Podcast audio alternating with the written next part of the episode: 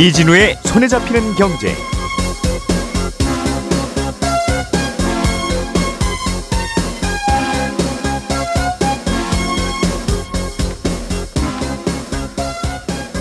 안녕하십니까 이진우입니다. 파업으로 인한 손해를 배상하라는 청구를 제한하자는 내용을 담은 노동조합법 개정안 이른바 노란봉투법을 두고 여야가 격하게 대립 중입니다. 미국이 기준금리를 올리는 걸 서서히 멈출 거라는 전망 지금까지는 그런 전망이었는데요. 여기에 좀 변화가 생겼습니다. 정부가 은행에 이어서 보험사와 카드사의 성과급에 문제가 없는지 들여다보겠다고 밝혔습니다. 조금 전에 말씀드린 중요한 뉴스 이 세 가지를 오늘 자세하게 좀 정리해 보지요. 2월 20일 월요일 손에 잡히는 경제 시작합니다. 우리가 알던 사실 그 너머를 날카롭게 들여다봅니다. 평일 아침 7시 5분 김종배의 시선 집중.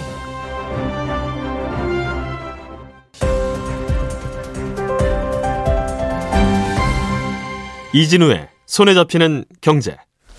예, 봄이 오는가 싶더니 또 갑자기 쌀쌀해진 월요일 아침. 그러나 뜨거운 경제 뉴스들을 정리해 보겠습니다. MBC의 양효걸 기자, 손에 잡히는 경제 박세훈 작가 그리고 월요일의 목소리 안승찬 기자 이렇게 세 분과 함께합니다. 어서 오세요. 네, 안녕하세요. 자, 박 작가님, 음, 네. 최근에 전 세계적으로 물가 오르는 속도가 좀 둔화되고, 네. 그래서 우리나라나 미국이나 금리를 어, 올리고 있긴 한데 스텝을 좀 좁혀가면서 네. 서서히 이제 금리 올리는 걸 멈추지 않겠냐. 하반기 되면 금리를 오히려 내리려고 하지 않겠느냐 하는 네.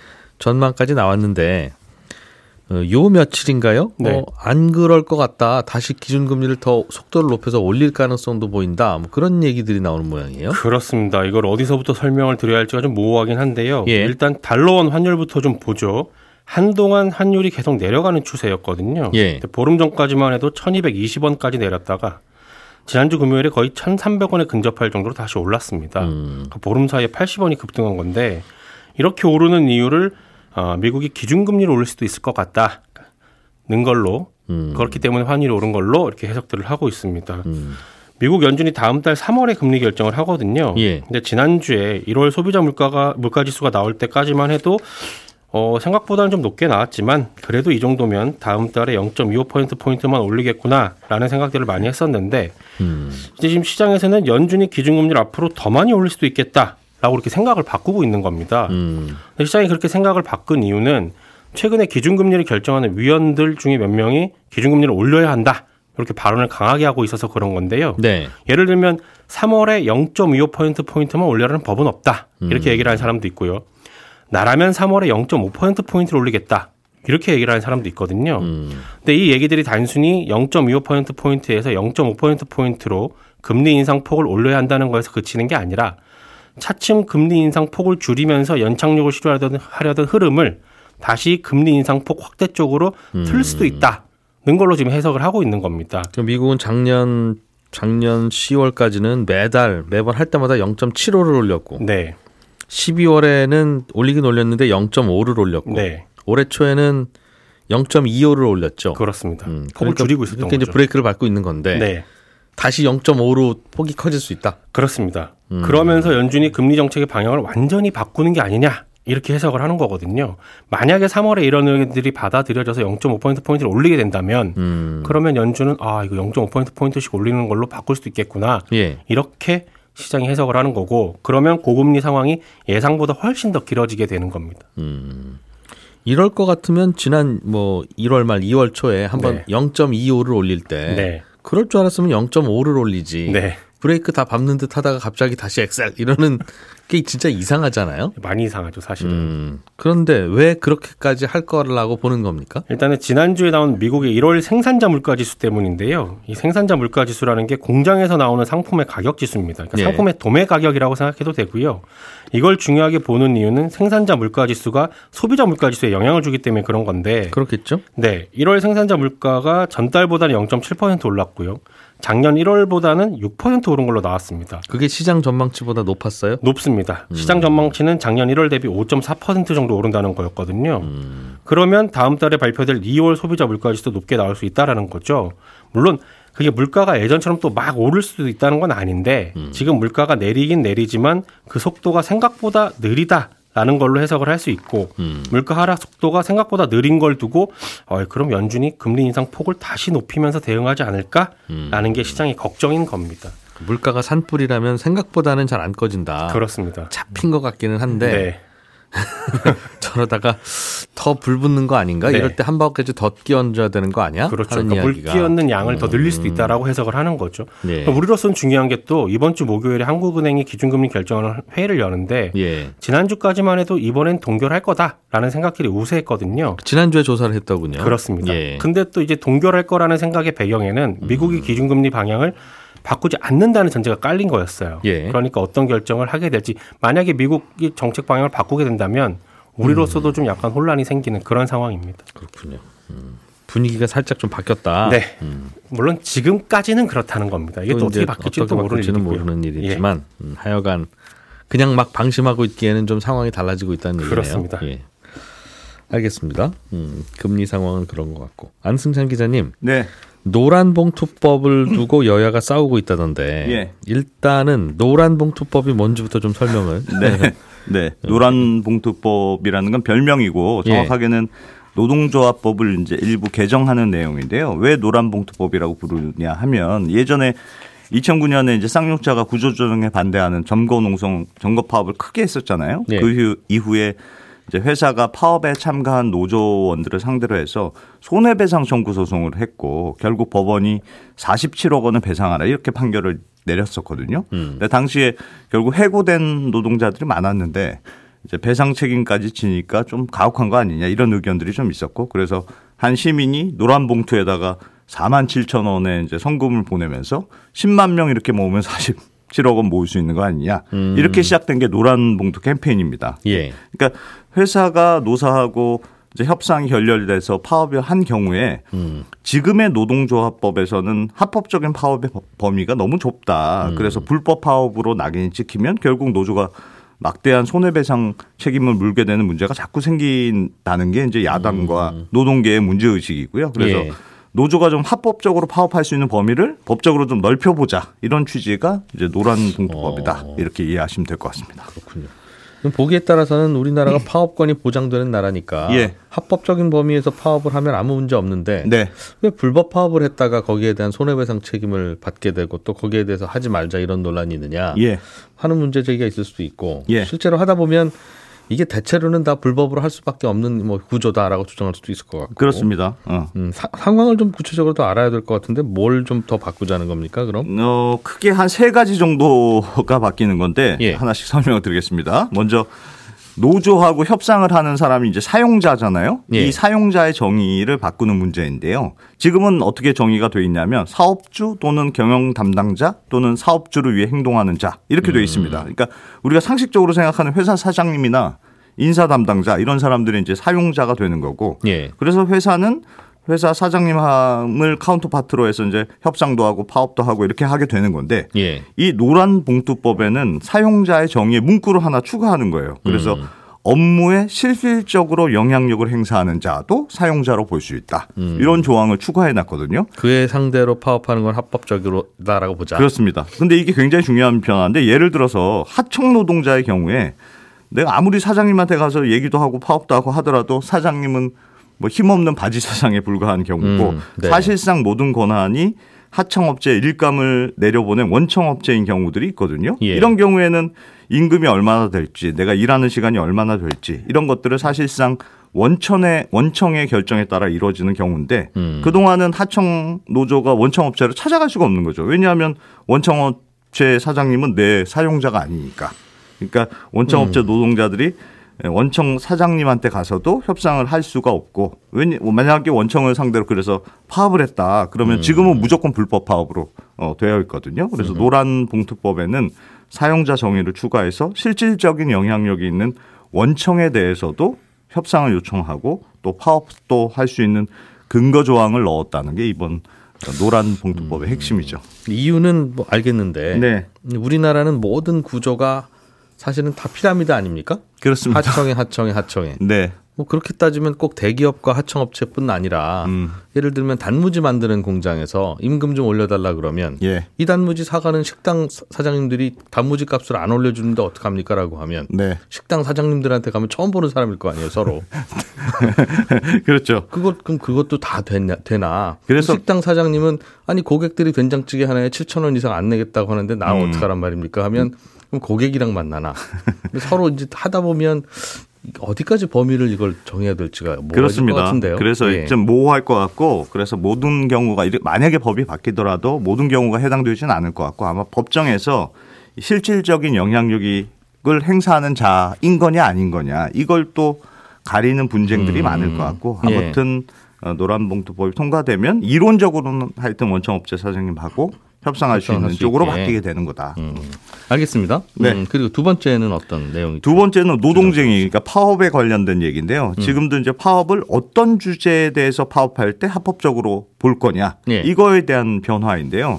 이것도 지금 사실 노동조합법에 정의를 해놓고 있습니다. 그러니까 지금은 근로 조건의 결정에 대해서 분쟁 상태가 있을 때 노동쟁의를 할 수 있다. 이렇게 돼 있어요. 그게 뭐죠? 그러니까 어떤 거냐면 이게 근로 조 그러니까 근로 조건을 앞으로 결정하는 데 있어서 예. 음. 내가 임금을 내년에 얼마로 올릴까요? 근로 시간을 얼마로 내년부터 할까요? 이런 미래 일에 대해서 결정할 때 네. 이제 노사가 분쟁이 있을 때 노동쟁의를 할 수 있다. 이렇게 되어 있습니다. 예. 근데 새 노란 노란 봉투법에는 근로 조건의 결정에서 결정이라는 문자 글자를 하나 뺐어요. 음. 요게 굉장히 큰 변화인데 왜냐하면 근로조건의 결정이라고 되어 있으면 말씀드렸다시피 미래 일에 결정하는 데 문제에 대해서만 예. 어, 협상도 하고 파업할 수 있다 이렇게 규정한다는 뜻이거든요. 음. 근데 결정이라는 단어를 빼고 그냥 근로조건에 대해서 불일치가 있으면 파업할 수 있다 이렇게 바꾼다면 음. 미래 결정에 대한 문제뿐 이 아니라 지금 벌어진 일에 대한 문제에 대해서 파업을 해도 불법 파업이 아니다 이런 뜻이 되거든요. 예. 예를 들어서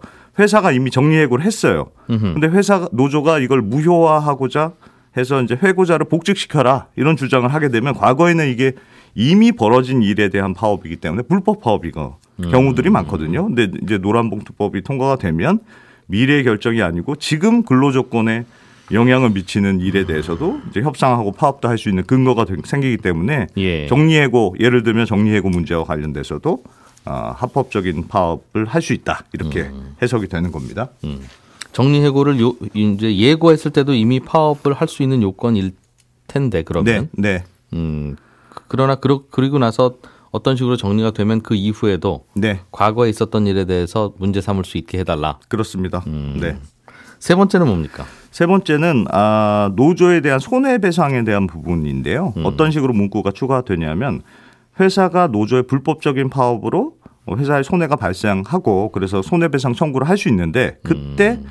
아, 손해배상자별로 귀책 사유를 밝히고 그 각자의 기여도에 따라서 개별적으로 책임 범위를 정해야 한다. 이런 문구를 추가했습니다. 이게 무슨 말이냐면 그 전에는 예를 들면 회사가 파업 때문에 한 100억 원의 손해가 발생했어요. 예. 그래서 노조를 상대로 100억 원을 배상하시오 이렇게 판결을 받았단 말이에요. 그럼 음. 이렇게 판결이 나면 그냥 보통은 노조원들이 뭐 n분의 1씩 나눠서 어, 그 돈을 갚는 경우들이 많았는데 그러니까 일단 노조를 대상으로 우리가 100억 손해 봤으니까 하시오라고 하면 그 다음에는 노조가, 노조가 알아서, 알아서 그걸 나누는 그렇습니다. 예. 그렇습니다. 근데 이 노라 새로 바뀌는 문구에 따르면 누가 구체적으로 어떤 잘못을 했는지를 입증하고 음. 그 사람이 얼마를 책임져야 한다 이렇게 특정하도록 해놨단 말이에요. 이게 물론 이 이런 문구는 불법 파업을 주도한 사람이 더 많은 책임을 지도록 한다 이런 측면도 있습니다만 예. 이게 이렇게 바뀌면 노조 파업 때문에 회사가 손해 얼마 났으니까 대충 얼마를 배상하시오 이렇게 판결하는 게 불가능해지고 음. 구체적으로 A 씨가 무슨 일을 해서 얼마 손해 났다는 걸 회사가 입증해야 되거든요. 그러니까 이게 조금 복잡한 과정이 되는 거고 그래서 어, 불법 파업에 대한 손해배상 소송을 할 수는 있습니다만 매우 구체적으로 개별 배상 책임을 입증해야지만 손해배상 할 수 있다. 사실상 뭐 손해배상 하기 매우 어렵게 만들어. 보겠다. 그렇습니다. 그래서 하는. 이거는 노조에 대한 손해배상 소송이 남발되지 않도록 하겠다 이런 예. 취지라고 볼 수 있습니다. 알겠습니다. 어, 취지도 이해하겠고 이게 통과되거나 혹은 뭐 찬반 토론 있을 때 반대 입장도 어떤 상황이 될지는 알겠어요. 네. 어, 이렇게 되면 이제 불법으로 파업했을 때 불법 파업에 대응할 방법이 뭐가 있느냐. 예. 어, 그럴 거면 합법 불법 파업을 왜 정해놨느냐 하는 반론도 있을 수는 있을 것 같은데 네. 이게 어, 논란 계속 논란이 되고 있고 아직 통과는 안 된 거죠. 그렇습니다. 어, 지금 음. 뭐 여야가 굉장히 지금 이것 때문에 뜨겁고 또 재계에서도 합법적인 파업의 범위가 넓어지다 보니까 굉장히 불편해하고 있고요. 지금 윤석열 대통령도 부작용이 상당히 우려된다 이렇게 공개적으로 밝혔기 때문에 뭐 앞으로도 진통이 클것 음. 같고 만약에 지금 야당에서 단독으로 이 노란 봉투법을 국회에서 통과시키게 되면 대통령이 거부권 행사할 수 있다 이런 시나리오가 구체적으로 거론이 되고 있거든요.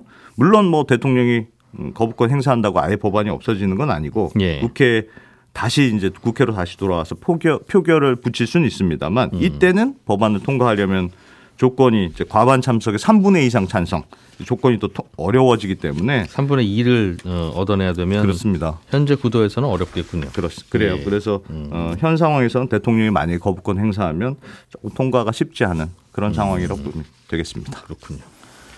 음, 개인적으로 어떻게 생각하시는지는 여쭤보지 않겠습니다. 아침부터 좀 뜨거운 거라서. 예. 예. 양혁월 기자님이 준비해 오신 소식 은 네. 어, 은행이 성과급을 뭐 그렇게 많이 주냐. 네.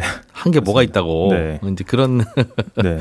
논란이 모양이에요. 네, 최근 기사가 나오는 게 이제 5대 시중은행의 지난해 임단협, 임금 담체 협상이 거의 마무리됐는데 그러니까 우리은행의 성과급 협상만 빼놓고 거의 완료된 상태입니다. 그래서 예. 이 대부분 시중은행들이 일반직 임금 상승률은 작년 2.4%에서 한 3% 정도로 높였거든요. 음. 근데 관심이 집중되는 건 성과급입니다. 그래서 우리은행의 경우에는 한 200% 후반 잠정 합의를 했고 하나은행은 뭐 기본급 350%, 신한은 360%등 결정이 됐는데 네. 일단 작년 모든 성과급을 좀 합쳐 보니까 한 1조 4천억 원에 육박했다. 큰 폭의 증가를 보였다는 거고 이 수치가 또 지난해 한 해 수치이기 때문에 올해는 또 더 증가할 거다. 이렇게 업계는 보고 있습니다. 음.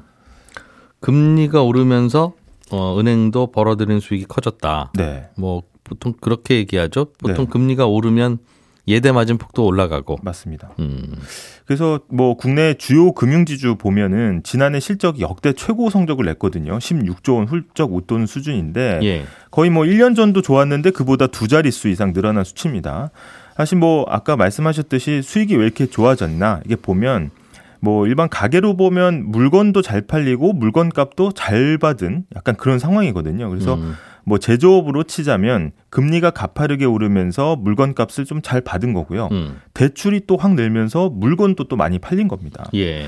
그래서 뭐 가장 큰 원인은 금리 인상이고요. 지난해 이제 한 해에만 기준금리가 2.25% 포인트 오르면서 대출 금리도 가파르게 올랐던 거고 대부분 이제 우리가 은행의 수익성을 평가할 때 예대 마진 개념을 쓰는데 음. 좀더 포괄적인 이익률 지표로 이제 그 순이자 마진 어, 님이라고 불리는 넷 인터레스트 마진을 쓰는데 이것도 사실 지난해 꾸준히 이제 상승해서 높은 수준이고요. 음.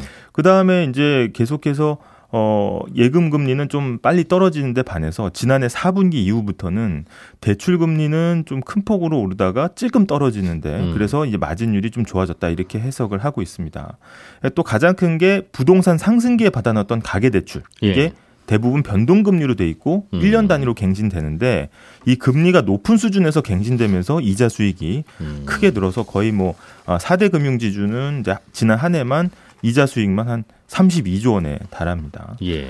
게다가 이제 대출도 좀 크게 늘었는데요. 대출이 어, 지난해 이제 가계 대출이 좀 줄면서 어 이거 은행들이 좀 이익에 좀 빨간불 켜지는 거 아니냐 이런 우려가 있었는데 음. 기업 대출이 반대로 늘었습니다. 게다가 중소기업의 고금리 대출이 늘면서 거의 뭐 지금 5% 이상 대출은 어, 2013년 이후 9년 만에 거의 최고를 기록을 했습니다. 이자가 연 5% 이상이 되는 그런 대출이 네. 음, 많이 늘었다는 거죠. 네. 음.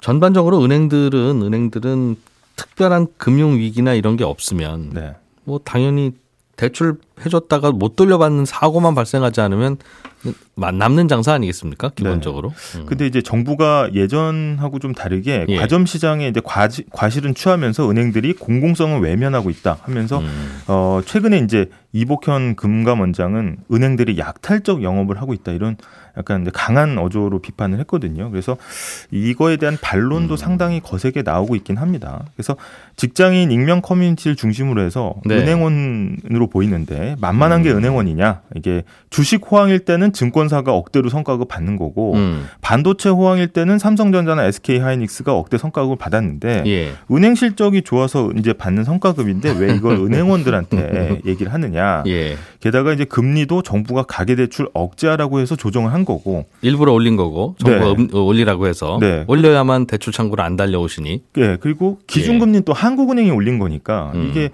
어, 좀 억울하다는 거고 게다가 이제 영끌하고 비투로 대표되는 음. 유동성 파티 당시에는 가계와 기업들이 막대한 대출 일으켜 놓고 이제 와서 이제 가, 자산 가격 하락하니까 은행이 음. 화풀이 하고 있는 거 아니냐 음. 부당하다 이런 말들이 계속해서 좀 나오고 있습니다. 음. 뭐 맞는 말로 들릴 수는 있는데 네. 예, 증권사도 그렇지만 뭐 삼성전자나 하이닉스 같은 반도체 회사는 맘대로 세우려면 세울 수 있잖아요. 네. 근데 은행은 우리 우리도 그럼 은행 하겠습니다라고 하면 그건 정부가 라이센스를 안 주니까. 그렇죠. 음. 법종이 좀 이미 라이센스를 받고 있는 은행들은 사실상 정부가 보호해 주는 네. 그런 업종 아니냐. 네. 그러니까 좀 적당히 드시는 게 좋겠다라고 하는 거고. 네. 어, 또뭐 거기에 대한 논란도 있을 수 있겠죠. 증권사 직원은 왜 갑자기 또 우리를 여기 끼어드느냐 이런 이야기도 할 수 있겠어요. 네, 근데 이런 분위기가 음. 이제 금융권 전체로 번지고 있습니다. 그래서 은행에서 시작했는데 예. 보험하고 증권으로 계속 이제 불이 붙을 조짐을 보이고 있거든요. 그래서 음. 어, 증권사는 지난해 이제 부동산 PF 좀 어려울 때 정부가 지원을 해주지 않았냐. 예. 이때 혹시 성과급 챙긴 거 아닌지 한번 들여다 보겠다 이렇게 나오고 있고요.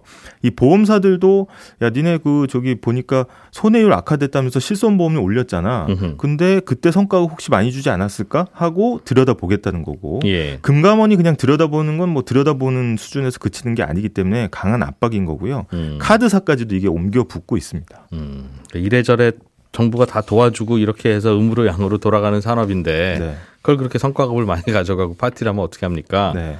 음, 일단은 그러면 금융권 성과급 조정을 좀 하자는 건가요? 네. 그래서 어, 오는 23일에 은행권 예. 관련 TF가 일단 출범하는데 예. 일단 현행법상 어, 그냥 일반 직원 성과급까지 정부가 이거 손을 댈 수는 없거든요. 그래서 임원 성과급 위주로 음. 손을 대는데 어, 이게 보면은 이제 어, 특히 당국이 금융사 임원이 회사에 손해를 끼쳤을 경우에 성과급을 도로 반납할 수 있도록 하는 클로백 네. 제도가 있는데 사실 이게 유명무실한 제도입니다. 그래서 거의 적용례가 없었는데 요거를 어, 실제 적용된 사례를 한 만들어 보겠다라는 거고 음. 특히 이제 게다가 뭐 세이온페이라고 해서 주주들이 경영진 급여에 대해서 한번 이제 발언권을 행사할 수 있는 제도 음. 이런 것들을 도입함으로써 예. 어떻게 보면 어, 실질적으로 좀 낮추는 효과를 보겠다 음. 이런 얘기들이 나오고 있습니다. 그렇군요. 이젠 너무 가까워져서 멀리하기 힘들어진 초거대 AI 이야기 3월 18일 토요일 낮 2시 LGAI 연구원 이문태 랩장과 함께 신청은 2월 27일부터 손경제 홈페이지에서 일주일 동안 딱 한 분씩만 모심 네, 한 주일이 시작됐습니다. 저는 내일 아침 8시 30분에 다시 찾아오죠. 이진우였습니다. 고맙습니다.